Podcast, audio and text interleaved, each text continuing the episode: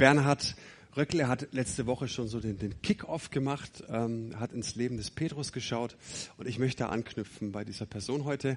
Metamorphosis. Ich weiß nicht, ob ähm, dir das was sagt. Ihr seht es schon an dem Bild und es lässt erahnen, um was es eigentlich geht. Es geht um Verwandlung. Ähm, ich werde auch den Begriff der Veränderung in den Wort nehmen. Ich mag den Begriff Veränderung nicht so sehr, weil er eigentlich ein Unternehmensbegriff ist. Es gibt so viele Unternehmen, Gemeinden, Familien, die vieles verändert haben, zum Schlimmeren eigentlich. Und Veränderung ist eigentlich auch ähm, kein, kein Begriff, den wir in der Bibel finden, sondern wir finden in der Bibel den Begriff Verwandlung.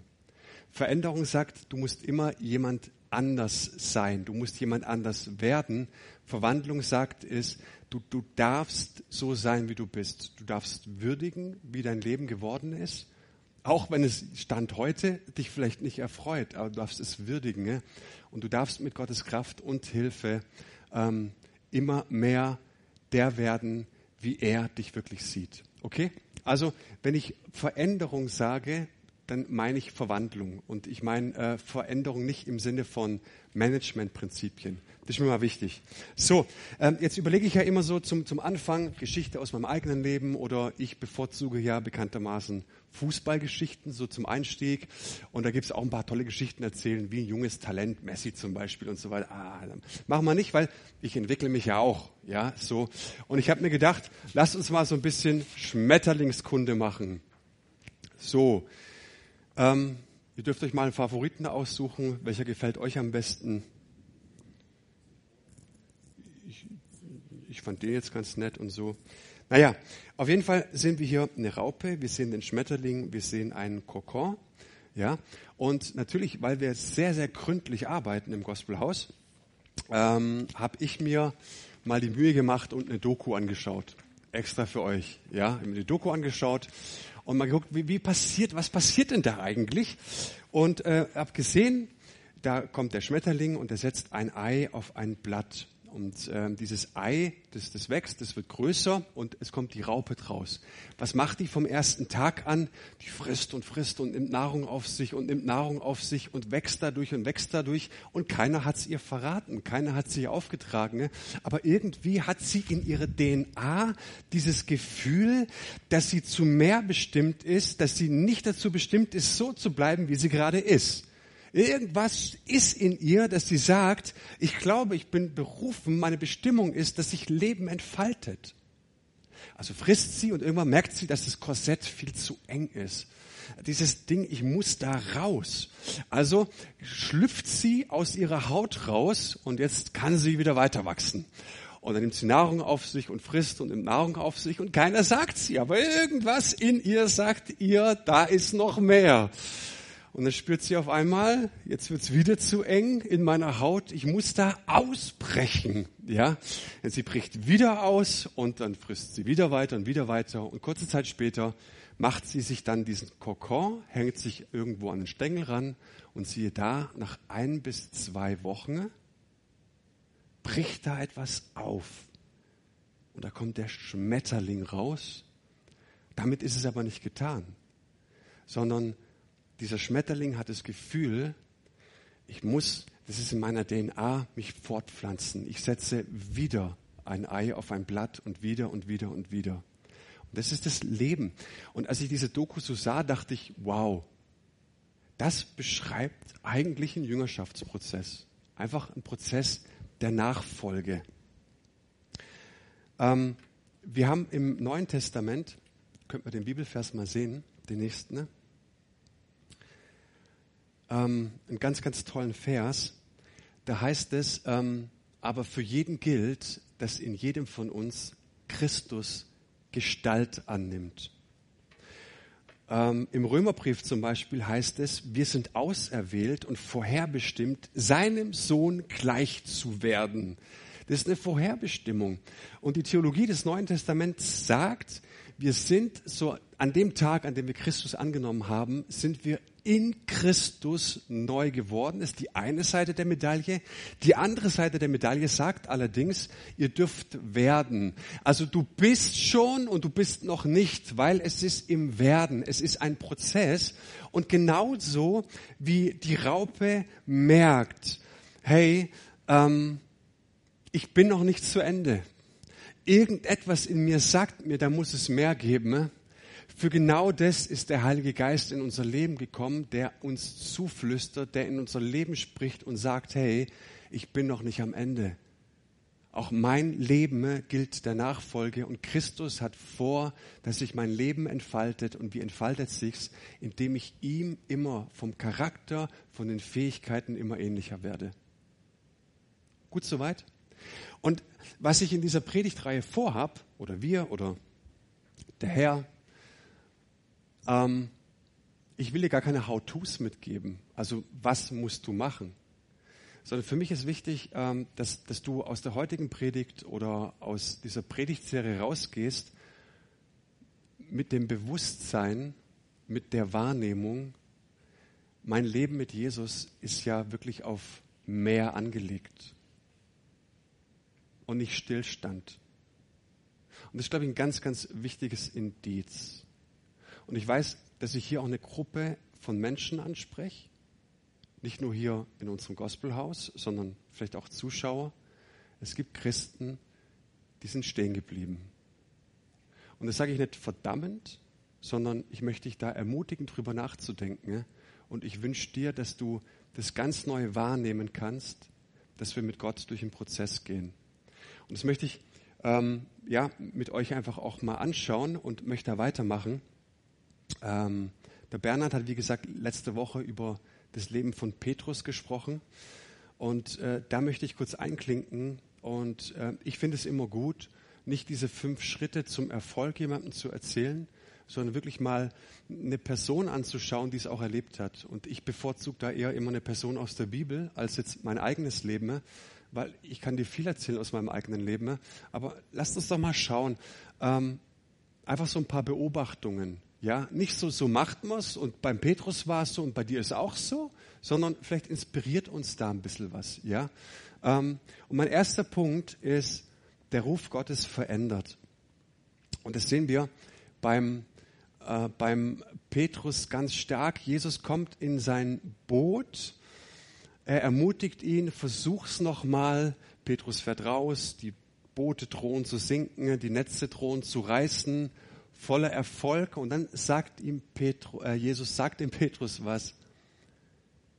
Du, Petrus, sollst Menschenfischer werden, Menschenfischer werden. Vom Fischer zum Menschenfischer. Und weißt du, es gibt Leute, die, die, denken so kompliziert über Berufung, über Nachfolge. Ähm, und ich finde es interessant, dass Jesus jetzt nicht sagt, du wirst vom Fischer zum Aktionär, sondern er sagt, du wirst vom Fischer zum Menschenfischer. Also immer das Naheliegende. Und das fand ich sehr interessant. Aber alles beginnt damit, dass du diesen Ruf Gottes in dir verspürst. Und das wünsche ich dir, dass Gott in diesem Moment wirklich zu deinem Herzen spricht und diese Worte wirklich prophetisch gebraucht. Dass er dich beim Vornamen nennt und dir sagt, hey, du bist mein. Ich habe Bestimmung über dein Leben gelegt. Hörst du diesen Ruf? Jesaja 43, einer meiner Lieblingsverse. Fürchte dich nicht, denn ich habe dich erlöst. Ich habe dich bei deinem Namen gerufen. Du bist mein. Und weißt du, ich dachte mir, was für eine tolle Message auch für so viele Menschen in unserer Stadt, in der Region, weltweit gerade, die wirklich Existenzängste haben die wissen ihr Business, ihr Laden, die haben Angst, die wissen nicht, wie es weitergeht. Genauso ging es Jesus nach dieser Nacht, die, die erfolglos war. Und meine Message geht nicht dahin, dass lad Jesus in dein Leben ein und dein, dein Business läuft wieder. Aber was wir bei ihm sehen, bei Petrus ganz schön, ähm, und eine Stunde zuvor war er dazu nicht in der Lage, dass er nach diesem Ruf in der Lage war, sein Leben neu zu deuten. Das ist Veränderung, da fängt's an. ich merke auf jeden Fall, ich habe eine Alternative. Da gibt es mehr in meinem Leben. Die DNA fängt an zu greifen. Jesus spricht und auf einmal spüre ich, da gibt es mehr. Okay? Ich finde es so gut, Leute. Wirklich so. Also, ach, ist einfach schön, mit Gott unterwegs zu sein. Die zweite Beobachtung, und wir beobachten ja nur, geistliches Wachstum geschieht und du merkst, er hört Gottes Stimme. Irgendwann mal sagt, ähm, fragt Jesus seine Jungs, hey, was sagen denn die Leute auf der Straße, denen ihr begegnet, was sagen denn die Leute so über mich? Und die Jünger sagen, naja, also manche sagen, du bist Johannes der Täufer, der andere sagen, du bist Elia oder andere Prophet und so weiter. Die munkeln viel. Und was Jesus jetzt macht, ist, er hält mal so, ich sag mal, aus der Elektrotechnik, da einfach mal das Zangenampermeter oder das Strommessgerät einfach mal in den Stromkreislauf. Weil es nicht darum geht, was die anderen über Jesus sagen, es geht darum, was du über Jesus sagst. Jetzt halten wir mal so in dieses geistliche Wachstum des Petrus, das Messgerät, und er fragt, was sagst du denn? Und er sagt, du bist der Sohn des lebendigen Gottes. Du bist der Messias, auf den wir gewartet haben. Und an dem Punkt können wir Party machen, weil wir merken, da greift etwas. Und wir sehen es zum Beispiel in der, ich will euch nicht langweilen, aber ich finde es so großartig, während der Vorbereitung in der Theologie des Johannesevangeliums sehen wir, dass Jesus kommt mit einer exklusiven Beziehung, die er zum Vater hat. Ja? Ein Vertrauensverhältnis, ein, ein, eine Liebe, ein, ein Vertrauen, ein sich gegenseitig suchen, ein sich gegenseitig aufeinander bezogen sein, ein gegenseitiges Abhängigkeitsverhältnis im positiven Sinne, dass es knallt. Und Jesus sagt nicht, schau her, sondern ich bin gekommen, dass ich dieses Vertrauensverhältnis teile. Ich gehe ans Kreuz aus Liebe für euch und ich gebe euch diese exklusive Beziehung, die teile ich unter euch aus. Auch ihr sollt sie haben. Und wir sehen erst der Anfänge, dass Petrus hört vom Vater. Wow, da passiert was, da ist Entwicklung da, da ist geistliches Wachstum da. Der Hammer. Und dann stehen wir eigentlich immer im Lobpreis und sagen, oh, jetzt habe ich es verstanden du hast ja die Jünger gar nicht zu Zuschauern berufen. Jesus war nicht davon abhängig, dass er Standing Ovations von seinen Jüngern bekommen hat. Man, das ist so großartig. Also die Heilung war mal wieder bombastisch. Sondern er hat sie gerufen, dass genau das passiert in ihrem Leben. Entwicklung. Wachstum. Und was wir sagen immer, na, der Heilige Geist hat in der Schöpfung über äh, dem Tohu Bawohu gebrütet. Er hat gebrütet, aber nicht geschlafen. Okay? Der Geist Gottes ist in Aktion. Gerade jetzt in dieser Zeit, bis Gott ein Wort gesprochen hat und dann wurden die Dinge. Und so glaube ich, dass der Geist Gottes auch in dieser verrückten Zeit über deinem Leben ist. Aber hörst du die Stimme Gottes? Hörst du das, was er dir sagt gerade? Wir sind so voll von dem, was die Propheten gerade sagen und voll von dem, dass diese Zeit so schnell wie möglich zu Ende gehen soll. Aber ich frage dich wirklich als Kind Gottes, hörst du seine Stimme gerade, was er jetzt gerade in dieser Zeit spricht? Und das ist so mega wichtig. Und jetzt stehen die im Lobpreis und sagen, Mensch, Petrus, der macht gigantische Schritte, der hört den Vater, Offenbarung vom Vater. Ich meine, wie, wann ist das letzte Mal her bei dir? So Offenbarung vom Vater. Er hat auf einmal den Durchblick und wir singen dann so gerne, du hast mich erlöst, ich bin verändert, ich bin nie wieder der gleiche, nie, nie wieder der gleiche. Dann sehen wir zwei Minuten später, vier Verse weiter, ähm, sagt Jesus jetzt mal anderes Thema, okay? Okay, Jesus. Und dann heißt es dort, seit der Zeit fing Jesus an, seinen Jüngern zu zeigen, dass er nach Jerusalem gehen und viel leiden müsse, von den Ältesten und Hohenpriestern und Schriftgelehrten und getötet werden und am dritten Tage auferstehen. Und Petrus nahm ihn beiseite und fuhr ihn an und sprach, Gott bewahre dich, Herr. Das widerfahre dir nun nicht. Er aber wandte sich um und sprach zu Petrus, Geh weg von mir, Satan. Du bist ein Ärgernis, denn du meinst nicht, was göttlich, sondern was menschlich ist. Also jetzt gerade vor einer Minute oder vor vier Versen lief es mega. War richtig gut im Rennen. Und jetzt merkt Petrus auf einmal, jetzt wird es kompliziert, jetzt wird es schwierig. Auf einmal stellt sich in Petrus jetzt was auf. Ich meine, gerade eben war er noch richtig gut im Rennen, jetzt bekommt er eine richtige Mühe. Und ich sage euch, ihr Lieben, für dieses Thema habe ich so viel Leidenschaft, weil ich es in meinem eigenen Leben spüre, aber auch in anderen Leben sehe. Wenn wir dieses Thema, über das ich jetzt spreche, nicht Intus haben, können wir geistlich nicht wachsen. Wir glauben so als Pfingstler und Charismatiker immer, naja, der Heilige Geist kommt über uns und dann läuft es irgendwie so, nur noch von Gebet zu Gebet, von Herrlichkeit zu Herrlichkeit und alles verändert sich in unserem Leben. Aber du kommst mindestens, mindestens ganz arg oft an diesen Punkt, in dem Gott etwas in dein Leben spricht und du sagst, never. Gott bewahre dich, Herr, dafür. Gott bewahre mich, Gott bewahre dich davor, dass sowas passiert. Ich möchte so ein bisschen drüber nachdenken. Der Petrus, der will es nicht wahrhaben. Auf einmal merkt er, dass die Sache mit, mit Jesus gar nicht mehr zu seinen Gunsten läuft. Gerade eben war es mega gut. Es, es entspricht meinen Wünschen, es entspricht alles meinen Idealen, es entspricht alles meinen Vorstellungen bis zu diesem Punkt. Und jetzt lässt er was vom Stapel, das schmeckt mir nicht. Aber ganz gewaltig schmeckt mir das nicht. Warum? Was, was passiert da gerade? Vor allen Dingen merke ich bei Petrus auch in, ähm, in Parallelstellen, er ist ja bereit, mit Jesus ins Gefängnis zu gehen, auch für ihn zu sterben. Und ich frage mich immer, woher kommt jetzt auf einmal diese Entschlossenheit, diese Willenskraft, diese Power?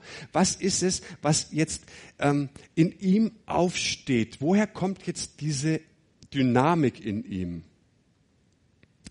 Es ist der Punkt, und das ist meine dritte Beobachtung, der Wind of Change fängt an zu blasen. Es ist der Wind der Veränderung.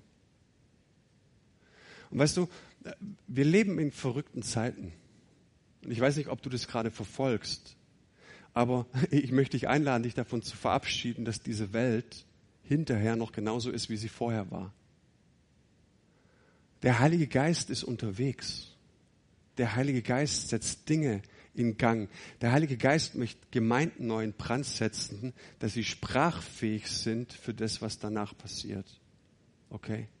So, du wirst nicht der andere bleiben.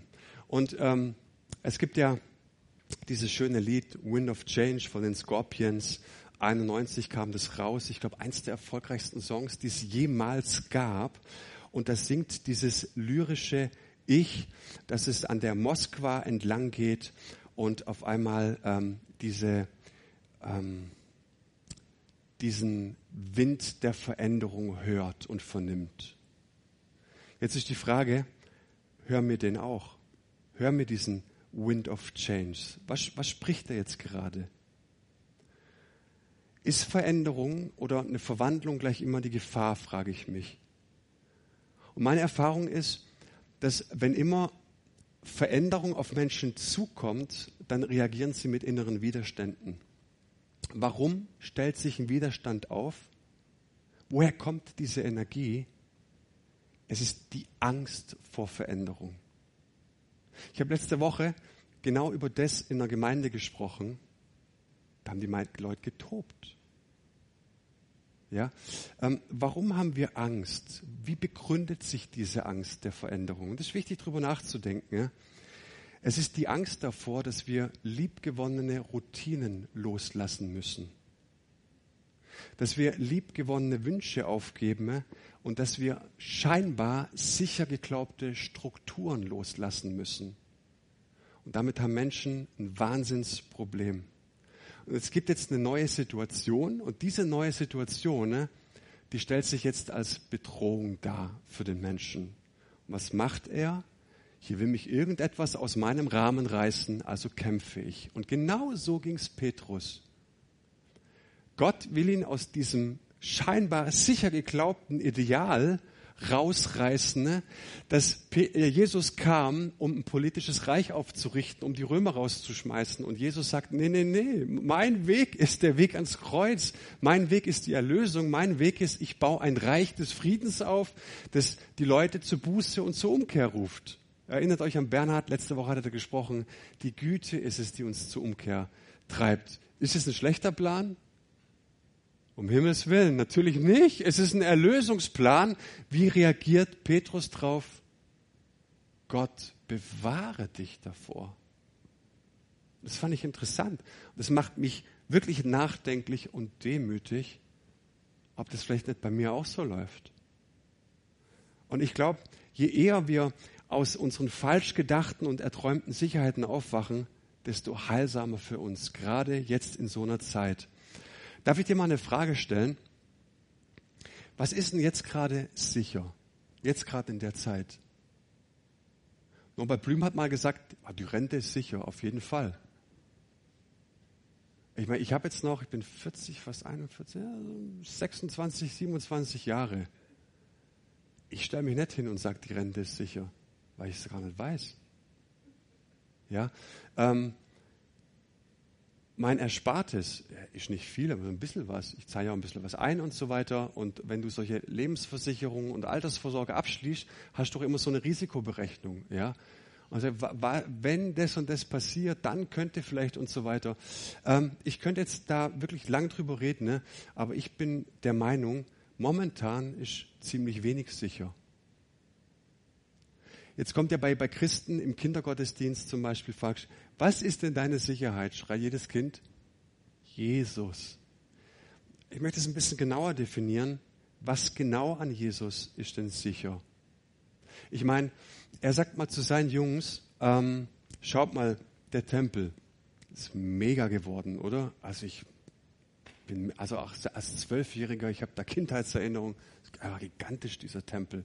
Gell? Ist doch schon richtig gut. Ja, mega. Und dann sagt er, wisst ihr, ich verspreche euch eins. Es bleibt nicht ein Stein auf dem anderen stehen.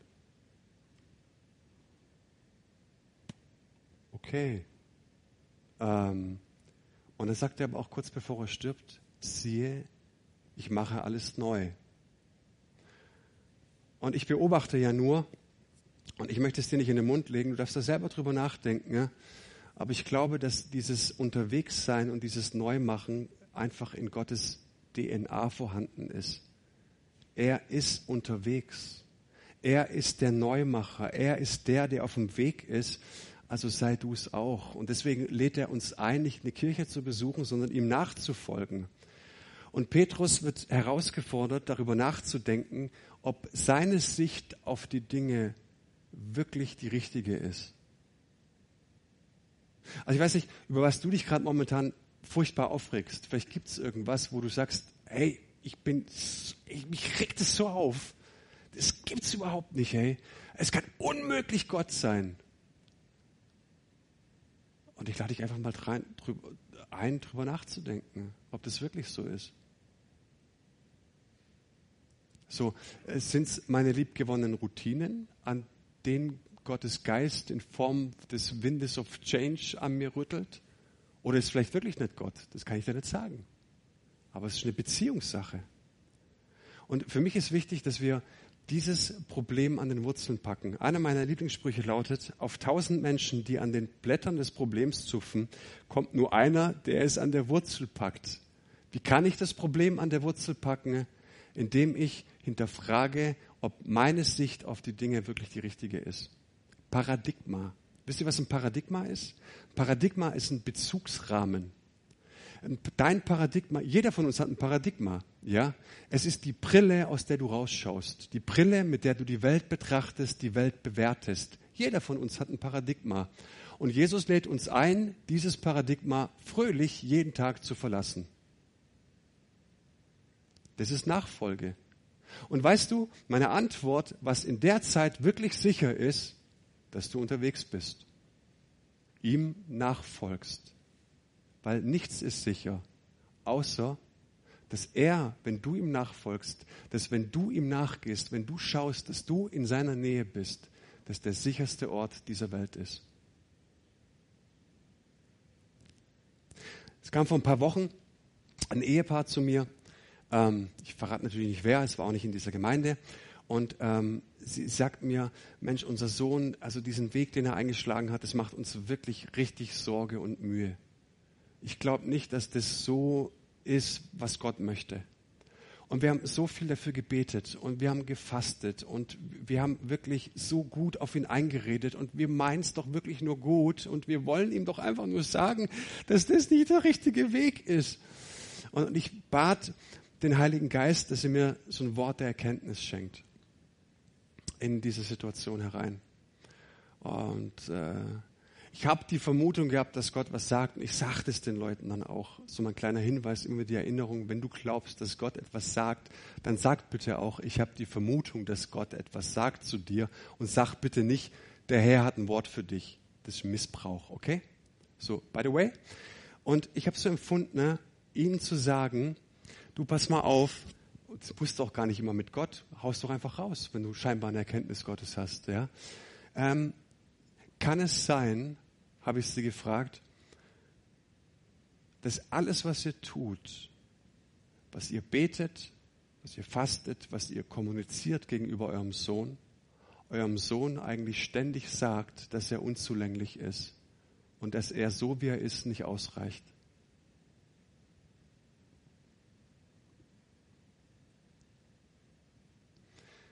Der einzige Weg, wie du jemanden veränderst, ist, dass du bei dir selbst anfängst.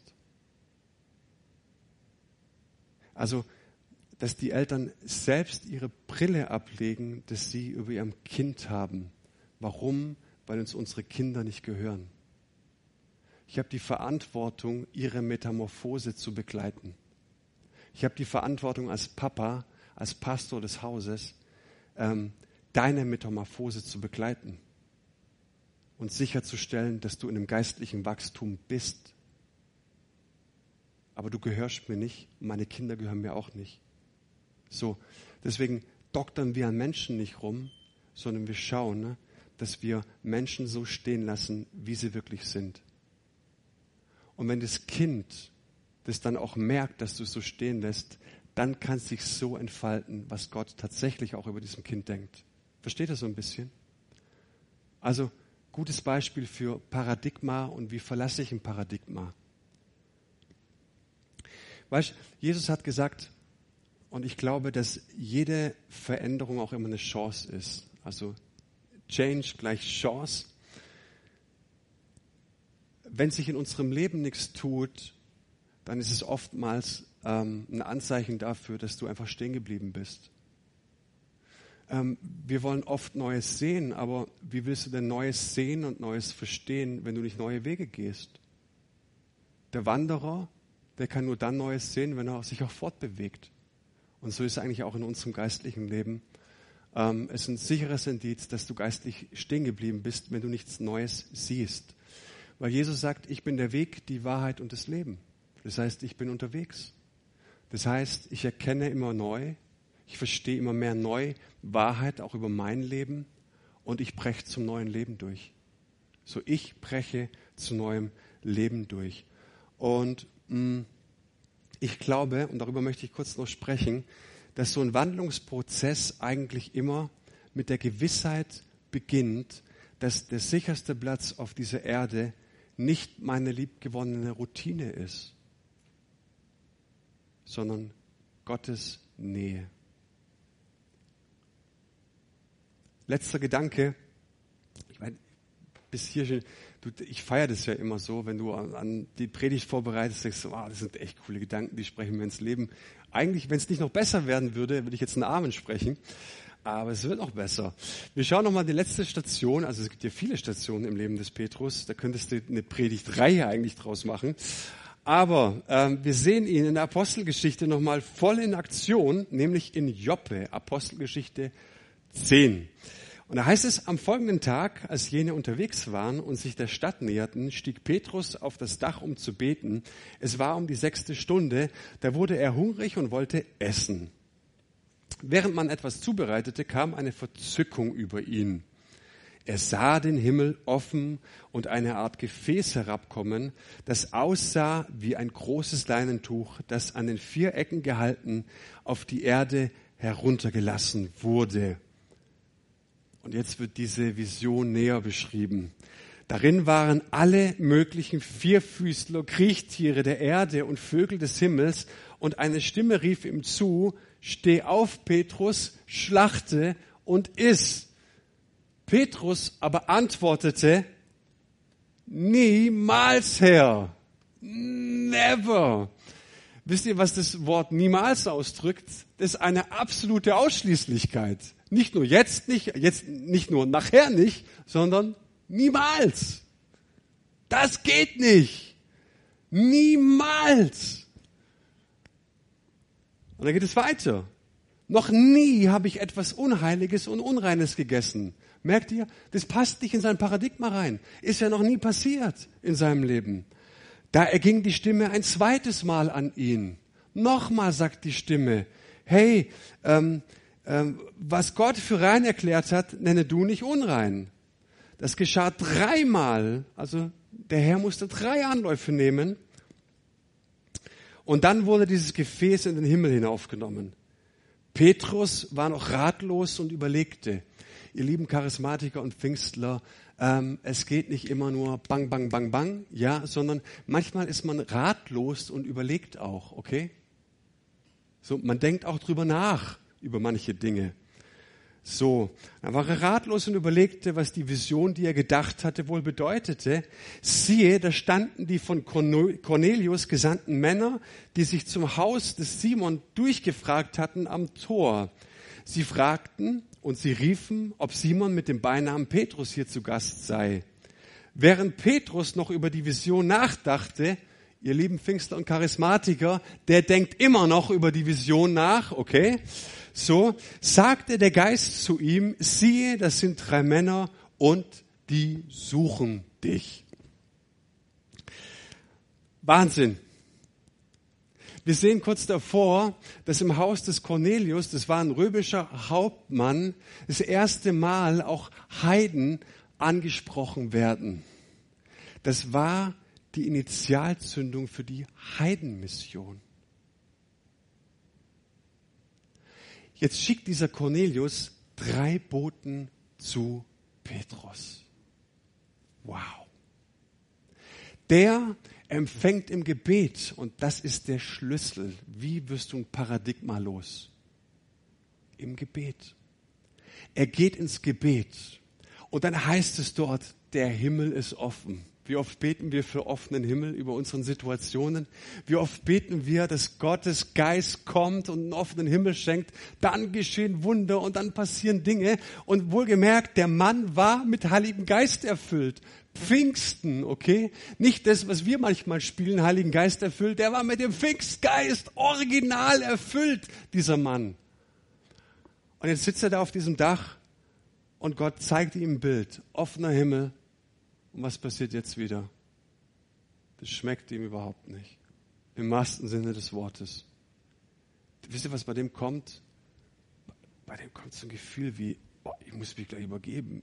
Ich kann doch diese, oh, ich kann dieses Zeug nicht essen. Das habe ich noch nie gemacht. Ich bin, in, ich bin groß geworden, ich bin erzogen worden. So was isst man nicht. Ein Mann, der vom Heiligen Geist erfüllt ist. Und weißt du, was interessant ist? Dass dieser Mann, Petrus, zur Erlösung für die ganze Welt sagt, Gott bewahre dich. Und jetzt merken wir, es ist ein Brandbeschleuniger, es ist eine Initialzündung für die Heidenmission. Zu dir sagt er niemals. Macht dieses auch ein bisschen nachdenklich? Mich macht es nachdenklich und demütig. Weil weißt du, später wird Petrus sagen, als er im Apostelkonzil, ähm, Apostelgeschichte 15 und Galater 2 steht, sagt er, Gott hat mir offenbart, dass er auch die Heiden erreichen will. Das war die Situation. Und meine Message, darf es gerne anfangen, ist ziemlich einfach.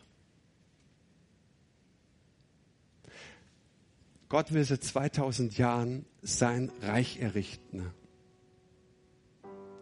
und er will, dass es durchbricht. Aber weißt du, wo es startet? Im Herzen von Petrus. Und es startet in deinem Herzen. Und ich habe mir so gedacht, Mensch, wie oft hat Gott vielleicht in meinem Leben schon was initiiert? Hat Boten gesandt. Aber ich war so sehr damit beschäftigt, meine Routine festzuhalten, meinen sicheren, scheinbar sicheren Platz festzuhalten, ne? dass eben keine Durchbrüche kamen. Und ich glaube, wir leben in einer Zeit, in der wir nicht nur für Erweckung beten sollten, sondern in der wir Gott auch Erweckung gestatten sollten. Und es beginnt so, dass ich ins Gebet gehe. Mit dem Ding, was ich gerade habe, was mich so schmerzt, was mich verletzt, von dem ich sage, niemals, das kann Gott unmöglich sein, um Himmels Willen. Und, und dass ich das Gott hinhalte und ihn bitte, dass es mir nochmal zeigt. So ein bisschen Nachhilfeunterricht. Gott, ist es wirklich ein absolutes Niemals auch von dir? Oder ist es vielleicht eine Initialzündung, ein Brandbeschleuniger, ein Türöffner für ein großes Wunder, das du tun möchtest? Und damit möchte ich dich entlassen aus dieser Predigt, dass du wie Petrus drüber nachdenkst. Du fängst an, es in Gottes Barmherzigkeit zu halten. Und wir sehen in dieser Geschichte, er kämpft mit Gott, er ringt mit ihm, er denkt drüber nach. Und was passiert dann? Der Heilige Geist spricht zu ihm. Wind of Change klärt es auf. Und das wünsche ich dir. Und ich würde sehr gern für dich beten, natürlich auch für mich beten, ne? dass wir einfach in dieser Zeit darüber nachdenken. Was stört mich denn gerade an diesem Gedanken? Was regt mich denn so tierisch auf? Warum sträube ich mich? Warum will ich, bin ich bereit, so viel Energie dafür zu verwenden, ne? Ähm, das Ja wegzudrängen? Ist es wirklich so, dass es nicht Gott ist? Vater, und ich danke dir, dass du redest. Und ich danke dir, dass du den Geist Gottes in unser Leben gesandt hast, der für Veränderung steht und der weht und der auch Neues in unserem Leben bewirken möchte. Und ich danke dir, Herr, dass du eine, eine, eine Kirche setzt und eine Kirche berufst, Herr, die Menschen in die Nachfolge ruft. Und ich danke dir, dass du uns ein unmissverständliches Why gegeben hast, damit Menschen ihren Weg mit Gott finden und du führst in Prozesse und, und ich bete, dass du wirklich in diesem Moment echt durch die Reihen gehst und dass du Menschen ansprichst. Ich bete, dass du mit Menschen in Kontakt kommst und ihnen zu ihnen sprichst, Herr, wo sie einfach nicht überwinden können oder wollen. Gott, ich danke dir für alles, was du in dieser Zeit initiierst. Ich danke dir für alles, was du in dieser Zeit vorhast. Und ich bete, dass du sprichst zu Herzen. In Jesu Namen. Amen.